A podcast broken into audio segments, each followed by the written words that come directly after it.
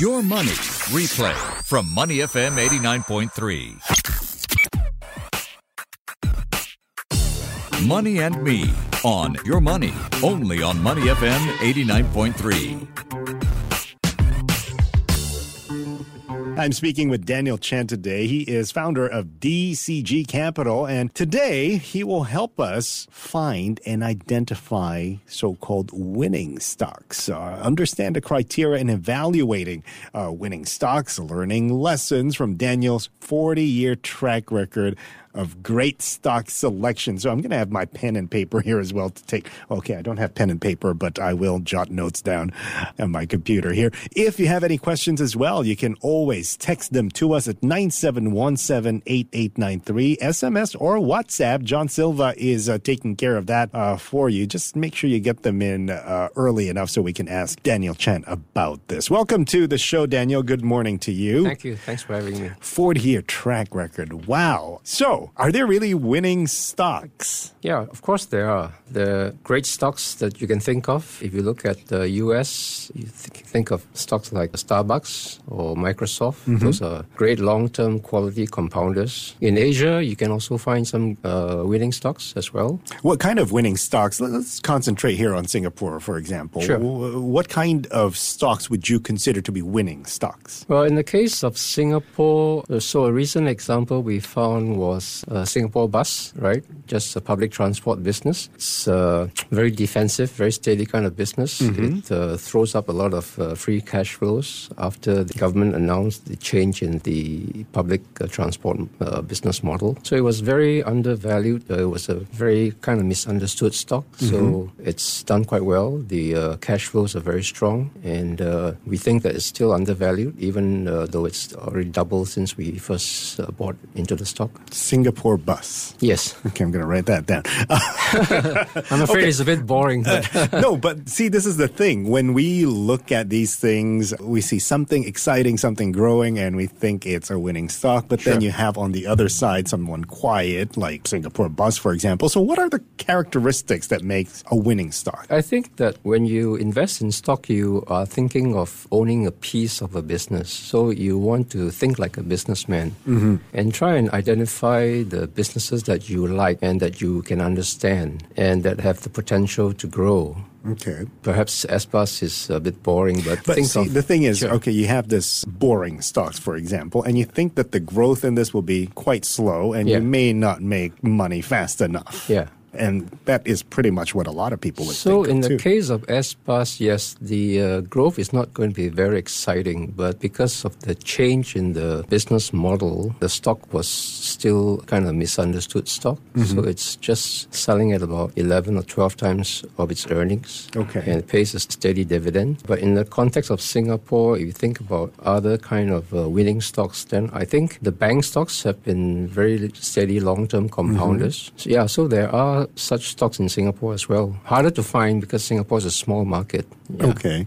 But there are, right? Uh, sure. When I started trading, uh, the advice I got was uh, look at companies that provide a service even during an economic downturn. That's pretty much the safest bet for you. But these companies are also not the ones that give you the biggest returns. Yeah. So a winning stock is a function of two things, right? First, it's got to be a business that you like. Secondly, the price has got to be very undervalued, right? So if you buy at the right price, you can be a very nice uh, winning stock for you. Uh, if you think of the Asian, uh, think about China, then an example of a winning stock that we found is a company called Guizhou Moutai, which is in the baijiu business. Which they, they sell this ex- wine. expensive uh, white wine. White yeah. wine, okay. Not quite white wine, it's, it's a Chinese kind of a baijiu. Okay. Yeah. So these kind of companies, they are growing, they're compounding, they have a very strong uh, branding, and uh, with rising wealth and consumption in China, uh, the business has just been growing, and the brand is a 200 year old brand, so it's a very well established brand, and they make profit margin of about 90% gross margin. So. Mm-hmm.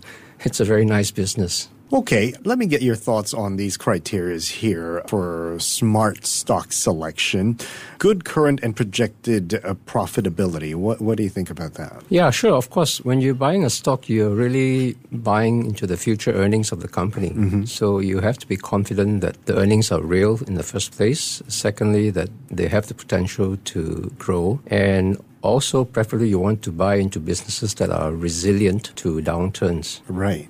Uh, what about asset utilization? So, in terms of the ability of the company to allocate its capital well, that's mm-hmm. also a very important uh, criterion. So the company has to demonstrate that it's able to reinvest the cash flows that is generated in a very shrewd and sensible manner. Okay. Yeah. Uh, what about conservative capital structure? What are your thoughts? Yeah. So balance sheet strength is always uh, the thing that we look out for. We want to avoid companies that are excessively geared, so that you know they can withstand the downturn. Mm-hmm mm-hmm. and they're not dependent on too dependent on banks or borrowings. Okay. And for earnings momentum, how do you look at that? Yeah, so earnings momentum in the recent past has shown to be quite an important factor. Although, you know, when we invest, we are really taking a long-term view. We have to be prepared that there will be times when earnings will be uh, turning downwards. But you want to stay on track for mm-hmm. the long term and uh, right through the downward trend. But ideally, you want to buy a stock that's undervalued and where the earnings are in a positive momentum.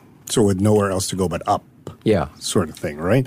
Um, what will your advice be then if there is a downturn and should people just wait it out and yeah, see so, how far they can wait or do you sell and you know make the most out of what you still have so it's uh, very much a case by case basis. So it depends on your assessment of the fundamentals mm-hmm. of the underlying stock. For us, we always look at it from a bottom up basis and we try to analyze the business and uh, understand the risk involved so if there's a downturn, is it a structural long-term issue or is mm-hmm. just a temporary thing? Okay. So at times it may actually be a, a buying opportunity. Now, in, in your 40-year track record, would you say this is a time when there's a lot more uncertainty sure. in the world? We sort.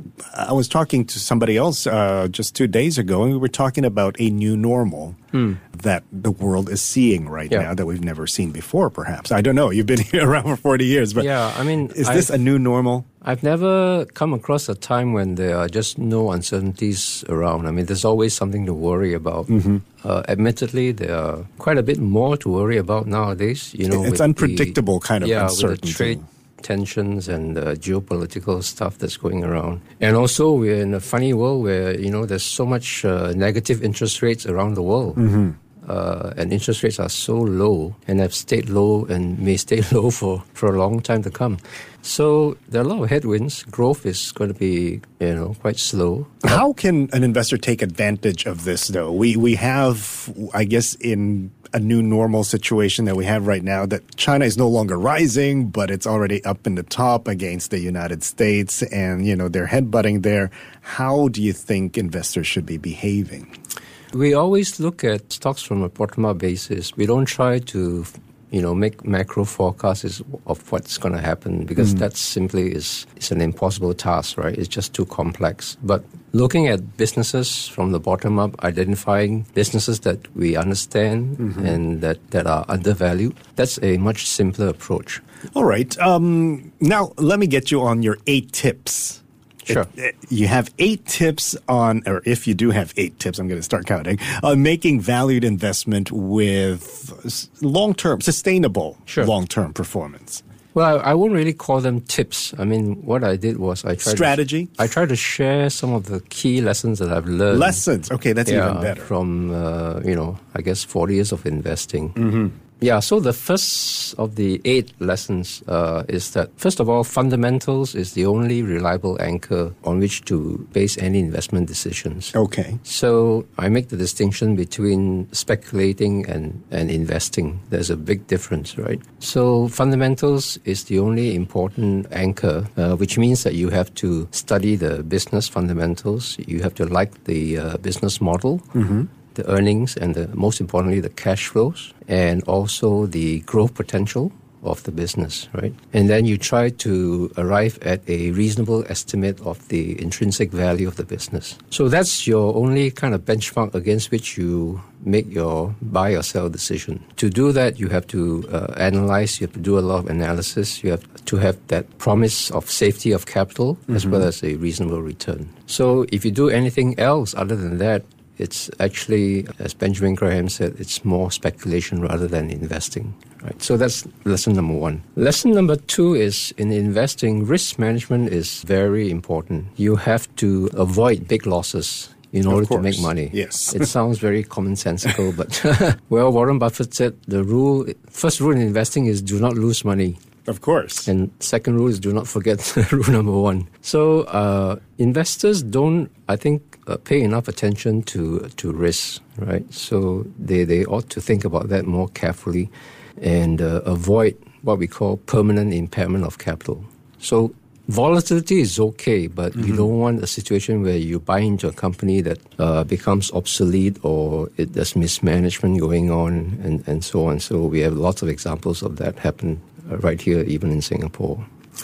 The third lesson in investing is always think long term because investing is a long term business. It's not about you know trying to make money just for the next yes. you know three weeks or three months. Uh-huh. And some investment theses take time to work out, so you have to be patient. Right. Uh, important thing, of course, is to get your facts right and to get your analysis right. Right. Uh, lesson number four is that always look beyond the obvious, right? This is what uh, one famous investor th- called the level two thinking. So looking beyond the obvious is very important because what is very obvious would already have been priced In. into the yes. stock or into the market. Right.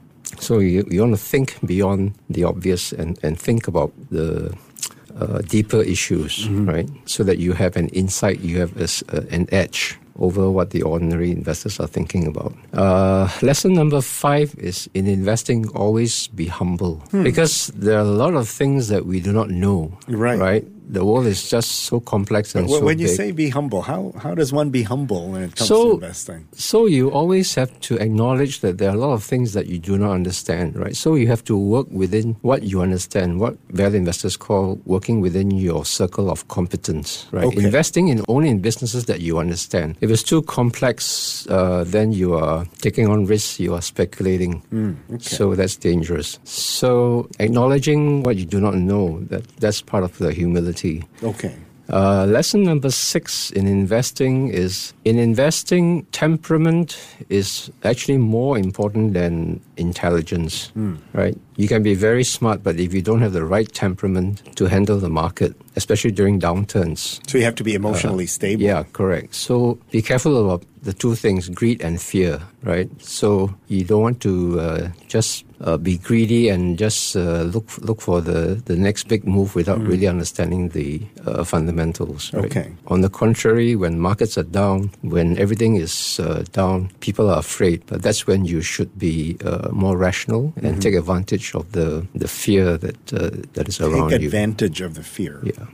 Good point. Right. Okay. And uh, well, lesson number seven is in investing. It's very. It's not easy to find good investment ideas. Mm. So when you found one and you you really are convinced about the fundamentals, then you should take a bet on that. And uh, so what I said was to bet seldom, but to bet big. Right. So not to be too diversified, mm-hmm. to be mm-hmm. adequately diversified, but yet take advantage of the the gems that you found. Okay. Right. And finally, the last lesson is that in investing, you are always learning. So reading, uh, read continually, learn from the masters, learn from your mistakes. That's very important. And so listen those, to those Money and Me on Money FM yes. 89.3. Speaking of that, we have, before we let you go, uh, one question uh, from a listener who texted this message to us uh, about Singapore REITs. They've gone up so much, this person sure. said. Should he or she still be invested in them? Well, the REITs have done very well beyond uh, my expectations. I think the primary driver of that is really interest rates staying low and the lack of alternatives.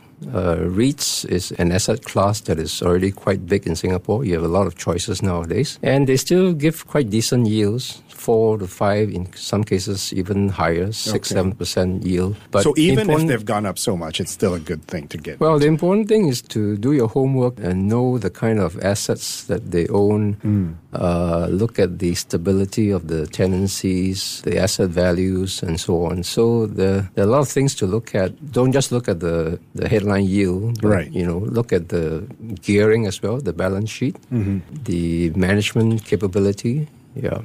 All right.